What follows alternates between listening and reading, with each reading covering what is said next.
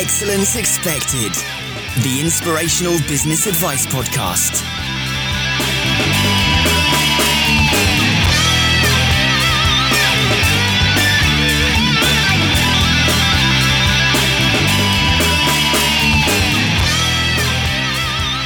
Hey, hey, hey, guys, welcome to Excellence Expected. And wow, what a treat we have for you today. This is the big episode 150. 150 episodes later, you are still tuning in. So thank you so, so much. That means a heck of a lot to me and to everyone involved with the show. So seriously, thank you so much. Now, let me ask you a question.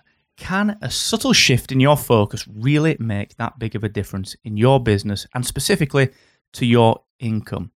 Well, our guest today says absolutely a resounding yes. My guest today is actually the author of a number of books on sales, marketing, and influence, with total book sales of well over, well over a million copies.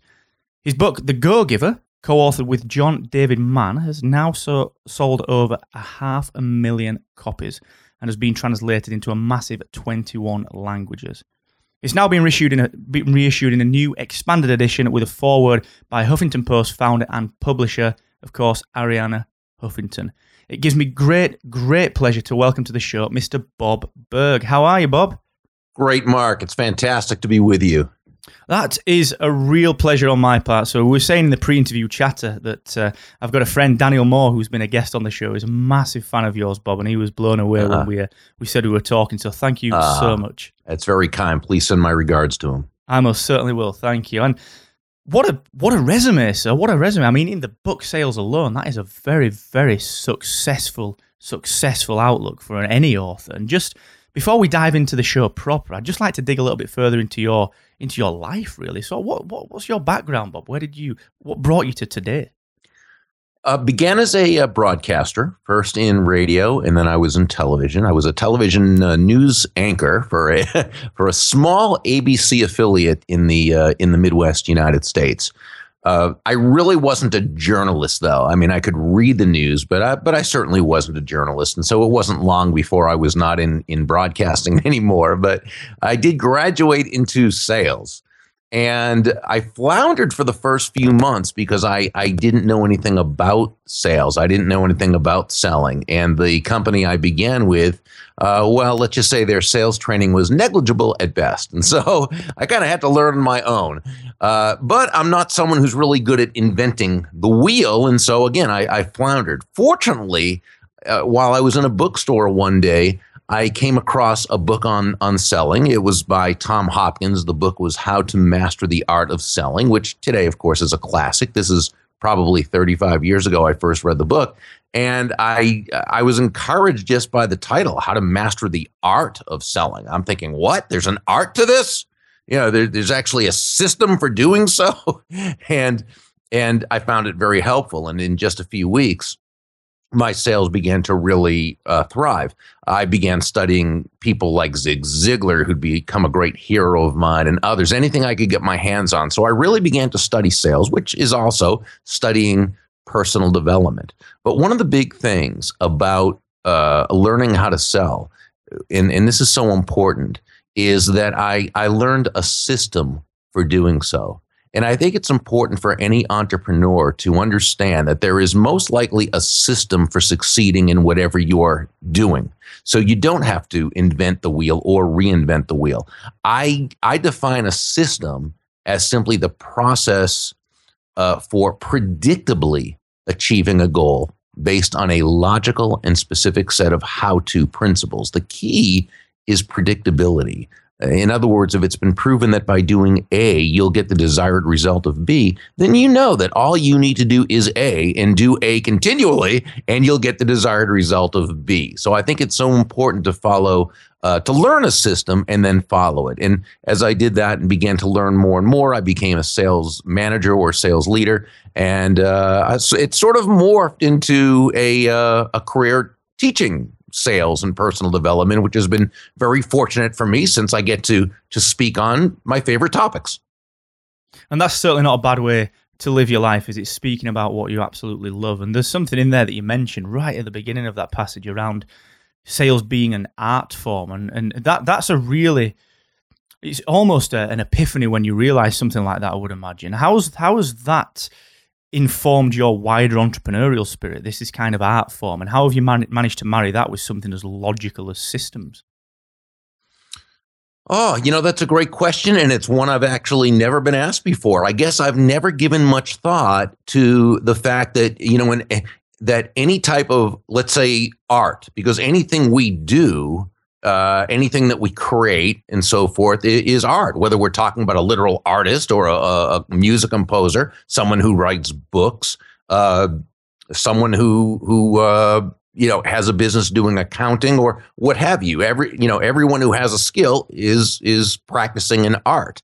And to me there's no natural separation or division in terms of being an artist or having in in art a marketable skill that can bring value to the marketplace and learning a skill set for selling and marketing it i think they both go hand in hand and I, I, would I would feel that there's so many people that feel that they're mutually exclusive as well. Right. You know, you, are either creative, and the word really is is in is in air quotes. The word creative mm-hmm. versus being a, for example, the tag business development. You know, these feel like worlds apart, but you know, the example there is really really valuable. I think people can toe that line, and it's what makes a successful business in my eyes. My eyes, when you kind of when you do marry the two together and you understand where they they both play a part. Is that a is that a fair assessment? Yeah, well, you know, you look at some of the the most successful rock bands, and when you really dig deep, I mean, these many of these people are marketing experts. Uh, I mean, uh, you know, I'm just trying to think. Kiss is a great uh, example of that. The the rock group uh, Kiss. Um, uh, Gene Stanley and uh, oh, I, am trying to think of the name of the person. You know, the uh, other person we always associate, with and I'm just not thinking of his name right now. But these are fantastic marketing people. These are these are we we know that Madonna, who uh, consistently recreated herself. Uh, was a, a, wonderful marketer. Lady Gaga today is, and and groups like U2, and and you know many, and and and here's the interesting thing: there are people with more musical talent than those uh, individuals and those those groups uh, who have never gone anywhere. you know, they yeah. were great at what they did. They had fantastic talent, but they they were not able to, or did not have the inclination to, uh, or the motivation to go out and and market themselves. That's such a good example, actually, Bob. The, the the example that I immediately draw to, and this is given away one my age and two my question, questionable musical tastes. it's the, the the band from New Jersey, Bon Jovi. The um, oh, another one, yeah. Those guys are just a mar- especially Jon Bon mm-hmm. Jovi. Mm-hmm. he's just a marketing machine. And G- sorry, go on. No, Gene. It just came to me. I'm sorry, I didn't mean to interrupt. Gene Simmons is the person I was thinking about. With, and I'm Kiss. kind of ashamed that I didn't get that. You know, yeah, Bob. uh, uh, yeah, my, no, my my fault. So so, but yes, you're right. Bon Jovi. You can name a whole bunch of them. I mean that they marketed themselves. And, and so I, I think for anyone to think that that's not the case, uh, uh, you know, it's it's it's um, a difficult thing because they're going to say, "Well, gosh, I'm so good at what I do. Why aren't people beating a path to my door?" Well, because there's a lot of people who are good at what at, at what they do and, and good at what you do. No, we we need to be able to to go out proactively and attract uh, our marketplace to us. And we need to and we need to of course do the work itself that that uh, that does it. So uh, yeah I, I, don't think it's a dichotomy at all. I think it's it's very natural even though it may may seem to be one of those things well well it shouldn't be that way. You know i'm really great at what i do. They should just find me. But that's not the real world. So we can either we can either argue with it or, or uh, deny it but we're not going to change it.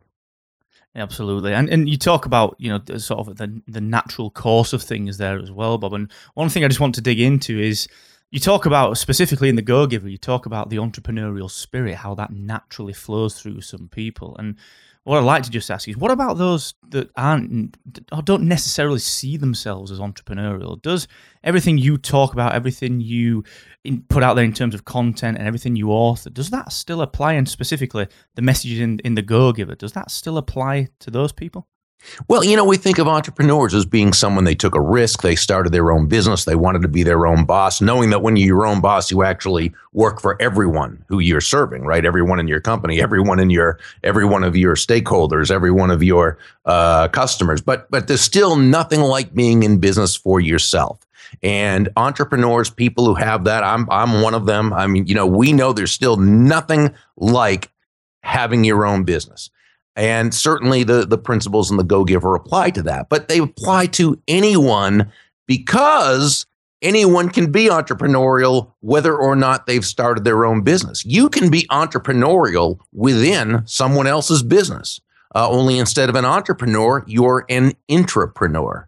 You're an entrepreneur within another uh, organization, and that's fine. What we really mean when we say the entrepreneurial spirit uh, is someone who is focused on bringing value to whomever they're supposed to bring value to. So, uh, as an entrepreneur owning your own business, you bring value to your your own team, and ultimately to the the customer. To the degree you bring value to them to the marketplace that's the degree with which you'll be financially rewarded and have a uh, have a, a, a, successful business.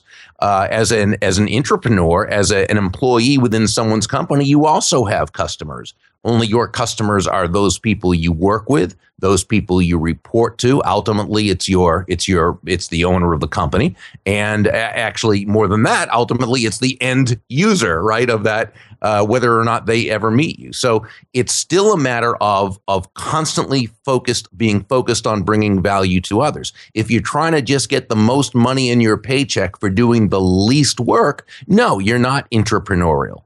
Uh, but if you're always looking for ways to provide more and more value to the business itself, well, you're being an entrepreneur. You're just have, uh, happening to do it working within someone else's company. The acceptance of that as well, Bob. That's a really great point. This this whole movement of, of entrepreneurial spirit, insofar as people want to be able to gain fulfillment through solving problems that they aren't mm-hmm. handed mm-hmm. on a plate. Mm-hmm but with the security, if you like, or the might of a business behind them, that that was certainly in the past. It's felt to a degree that that was kind of a, you know, maybe you shouldn't be doing that. Like the, you know, the whole point of being an entrepreneur is this big old badge of honor, which is failure, and to fail, you've got to leave this safeguarded world. And you know that feels like that's changing. Which I, for one, I, I really applaud that because it feels like so many people get an opportunity to just do things and fulfill themselves in ways that they wouldn't have done before. Is that that certainly feels like the case in the UK? Does that does that feel like it applies over in the states as well?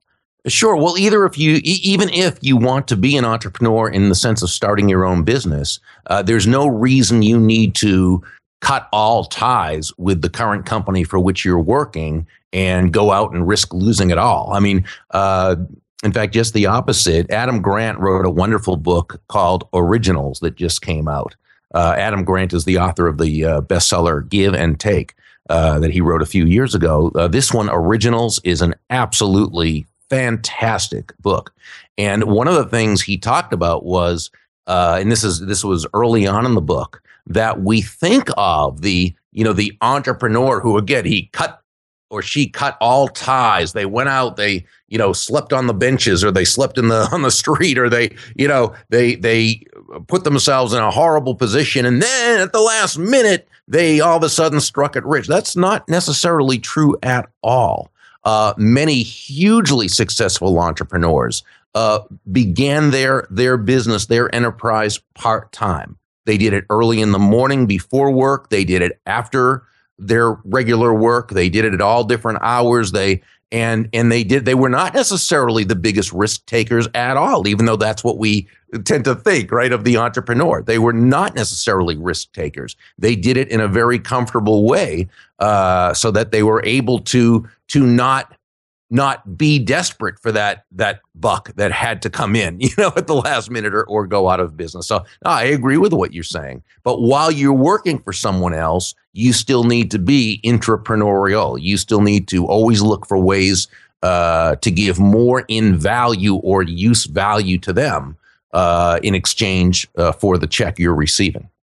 Yeah, for sure. That's really, really well put as well there, Bob. I think that, that really applies. I think it will resonate with so many people that maybe feel like they need to make a jump but actually don't know where to jump, it's actually it's much less of a jump. It's Yeah, I, just, I, I enjoyed reading that in Adam's book because he gave some wonderful examples, and uh, it was. I think that was good for anyone who who does think that that's what you have to do. It really, it really was eye opening.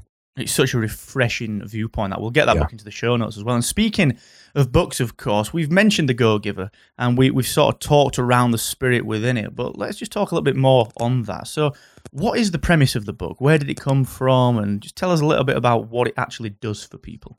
Well, the premise itself, because it's a, a parable, so it's a story. It was co-authored with the uh, fantastic writer John David Mann, and the the premise is simply that shifting one's focus, and this is really the key, shifting one's focus from getting to giving. And when we say giving in this context, we simply mean constantly and consistently providing value to others and understanding that doing this is not only a, a nice way to conduct business, it's also a very financially profitable way to do business as well. And there's nothing, you know, la la or touchy feely about that. It, it makes rational, logical sense. I often say when I speak at a sales conference, the first thing I'll say is, you know, nobody's going to buy from you because you have a quota to meet right? They're not going to buy from you because you need the money. They're not going to buy from you because you're a great person or you really think you have the best product in the world and you know it would really help them. No, they're not going to buy for any of those reasons. They're going to buy from you because they believe uh, it's in their best interests to do so. And that's fine. That's the only reason why anyone should buy from you or, or should buy from me. So when we operate out of a basically free market environment, uh, again, where no one's forced to to buy from us or do business from us, what that means is we have to put our focus on them. It's not about us. If we go in there focused just on on exchanging their money from from their pockets to ours, they're going to see that. They're going to feel that, and the the trust is not going to be there. On the other hand, when we go in there uh, understanding that really what selling is, that selling can be defined appropriately as simply discovering what the other person wants, needs, or desires and helping them to get it, and that our focus is on them, that's when uh, they're going to trust us, and that's when they're going to feel good about us, and that's when they're going to uh, be much more likely to feel that the the product or service is something they should have.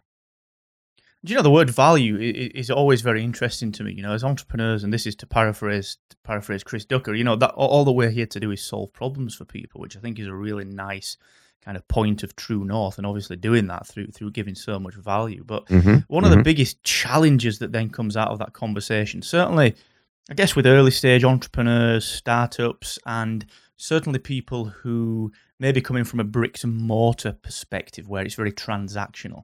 The biggest challenge I often face when talking to people is, well, okay, how do I do that Mhm. without one, it costing me money, and two, how can I do that in what is actually such a competitive environment? Have you got any thoughts on that? Sure. Well, and, and first let's let's kind of define value and look at what it really means because the word is used so much. I agree with you. You know, value is always something that's that's brought up all the time. And as you know, we can we can all hear hear a certain word or a certain term and based on our own individual belief systems, we might be defining it different ways. So so so the, I think it's first important to understand the difference between price and value uh, price is a uh, a dollar figure, or we might say a, a pound figure. uh, it's you know it's it's finite. It simply is what it is. If you charge uh, two hundred pounds for something, well, that's what you charge. That's that's the price. Uh, value, on the other hand, is the relative worth or or the desirability of something of a thing to the end user or beholder. In other words, what is it about this thing? uh, this product or this service or this concept or this idea that brings with it to another person so much worth or or value that they will willingly exchange their money for this value and you will the seller will make a very healthy profit um, we can take an example uh, of uh, uh, Ernesto, the, one of the characters in The Go Giver, who owned a restaurant, and it was a very uh, high end, high class restaurant. And if you go in there, uh, you're going you're going to you know pay a lot of money for a meal. Uh, but from the time you go in there, you're just treated like royalty. You know, from when you walk in and they open the door and they greet you, and Sal, the maitre d', uh, brings you over to the table as a VIP, and you're greeted by several wait- of the wait staff, and and they know just when to pay attention to you and when to leave you alone to enjoy your meal. The ambiance is wonderful. Uh, the food is not only absolutely delicious, but the, the it's presented in a remarkable way. Everything about the experience itself is just wonderful. So you know when when you were through, you may have paid uh, 250 pounds for the, uh, the the dinner, but you came away feeling like a million pounds. In other words, he gave you much more in value than what he took in payment. So you feel great about it. And of course, his cost of goods sold, including the food, including the upkeep, including staff, including maintenance, is a lot less than what he paid for it. So he made a very, very healthy profit. So both sides, of course, come out way ahead. But that's the difference between price and value. Now, the question so, how do I add more value? And by the way, whether you are in a bricks and mortars business, whether you're in an online business, the fact is technology has leveled off the playing field. So most products and services at this point are pretty much uh, equal. I mean, everything works just about right at this point. Most things work, and you can get them. Uh, you know, you can get them pretty inexpensively. So what happens is if if you have a product or a service you're selling and you've got a whole bunch of competitors selling that same product or service and your buyer sees no significant difference in the product or service uh, then what's it going to come down to? Who has the lowest price? Then you're in a very difficult situation because selling on low price unless your last name is Walmart is probably not a good idea and it's not a profitable idea. When you sell on low price you're looked at as a commodity. now, when you sell, and they will probably leave you for the next uh, person who can who can give them that product or service at an even lower price. So there's no customer loyalty, right? Uh, it's also not as fun way to, a way to make to run a business because you're not making a big enough profit to be able to enjoy. You're having to total totally scramble for new business and able to cover uh, in order to cover costs. So no, we we don't want to have to do that. So in order to be able to sell at a higher price, one that's going to work for you and for your customers, you've got to communicate additional value. Well, to do this, you must be that additional value. So the question is, how? How do I create additional value in this relationship and throughout the transaction? Well, there are probably hundreds of ways, Mark, to communicate this additional value, but they tend to come down to, to five what we call elements of value. And these elements of value are excellence, which of course you know all about. Excellence is expected, right? Excellence, consistency, attention, empathy, and appreciation. And to the degree that you're able to communicate one or more, hopefully all five of these elements in every touch point from the first time you meet someone through the process where they become a prospect and through the process where they become a customer and afterwards, that's when you're going to be able to totally take price out of the equation. That's so powerful. Those those certain cornerstones, if you like, those five laws that you mentioned. How did you arrive at those? What what brought you to each one of those, and how how independently did they stack up to come together? I'm curious about that kind of process.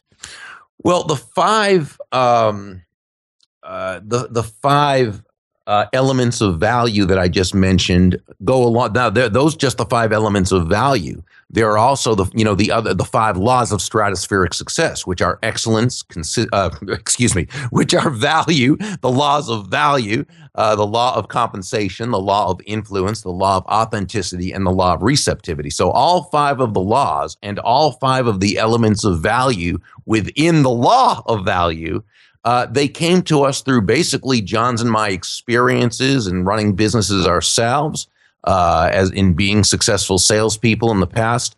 Uh, and of course, in the many people we've studied, because really, when you think about it, none of these ideas that we've presented in the book are particularly original, right? They've been around for as long as there have been market based economies, and people have sold, and people have bought, and people have led. And so uh, it's really just a matter of sort of compiling and looking at what works and what doesn't. And our our aim was to just put this in a fun, enjoyable story so that people could take in these five laws and and be able to enjoy it while they were learning something they could immediately implement. Fantastic, fantastic stuff. And Bob, let's just switch gear a second now. And so, Excellence Expected is all about actionable takeaways, helping people just take action in their business or their personal lives in the pursuit of that pillar of excellence. And what I'd love to do is just kind of distill from your mind three actionable takeaways that you can give people, perhaps as a little taster of the Go Giver, to just help people understand what they can do today to move themselves forward in this area. So, if you've got three tips, sir, that will help our listeners out there today. Well, I, I would say to start, and th- this isn't even one of the tips, this is just an overall start by taking action. Okay, start. You know, we want people to be go getters as well as go givers because go getters are people of action. It's not enough just to know the laws we need to apply the laws. Uh, so we we definitely want to take action, be a go getter as well as a go giver. Just don't be a go taker because a go taker is focused only on themselves, and that's not good life and it's not good business. The three tips, if I was going to say three, it's one is learn from others.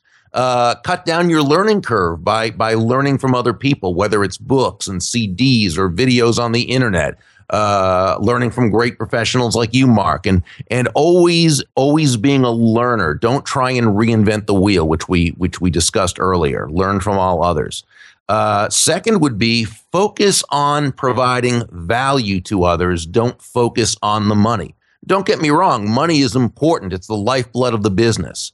Money is is uh, what you need in order to stay in business. It's important, but it's not where your focus should be if you want to make a lot of money, which is sounds paradoxical, paradoxical, but just like the person we talked about who uh, you know, focus who focuses on providing value to that other person, understanding that that's what's going to more more than likely cause that person to want to do business with you. So we have a saying that I think is easy to remember, which which I think will will serve as the second tip, and that is understand that money is an echo of value. The value must come first. And the, the, the, the, value must come first. The money you receive is simply a very natural and direct result of the value you have focused on providing. And then I would say, as one other tip, understand that Dale Carnegie truly had it right in his classic How to Win Friends and Influence People, where he said, ultimately, people will do things for their reasons, not our reasons. So, in the sales process and the entrepreneurial process, we need to totally focus on what will move this person. And we do that not by telling them about our product or service, but by asking them about their, their, their needs, their wants, their desires, uh, by discovering that in the asking question, uh, uh, the question asking process.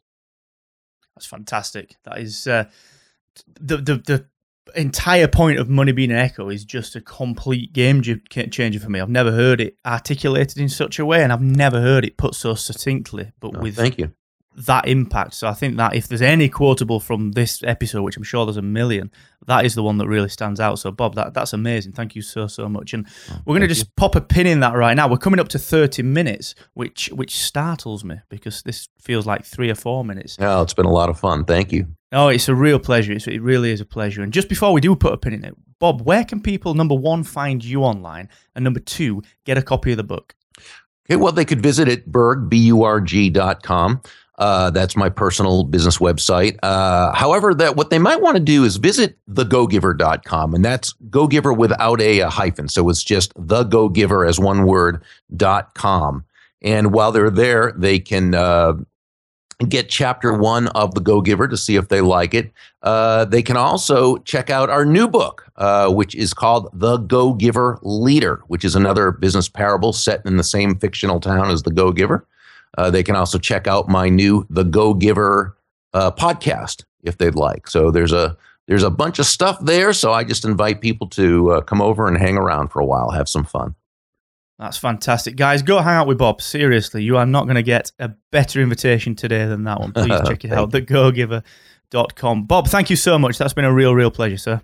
Mark, my absolute pleasure. Thank you. No, it was all the best, sir. All the best. And guys, thank you. I can't believe this. This is episode 150. Thank Wow. you so, so much. Bob, it's unbelievable, isn't it, that people tune in every week to listen to us sat behind a microphone. Well, What's it it shows you're adding a lot of value, Mark. That's what it that's what it shows. Well, thank you, sir. I appreciate that. And I do appreciate you guys listening. As ever, there are going to be all sorts of resources, including the show notes from this fantastic interview with Bob over at excellence-expected.com. And as I'm recording this on the 24th of March 2016, there are big changes afoot, both for the podcast, for the brand, and for the website at Excellence Expected. So keep your eyes peeled, guys. There's going to be change coming. And don't forget, until next time, the more you expect from yourself, the more you will excel. Adios.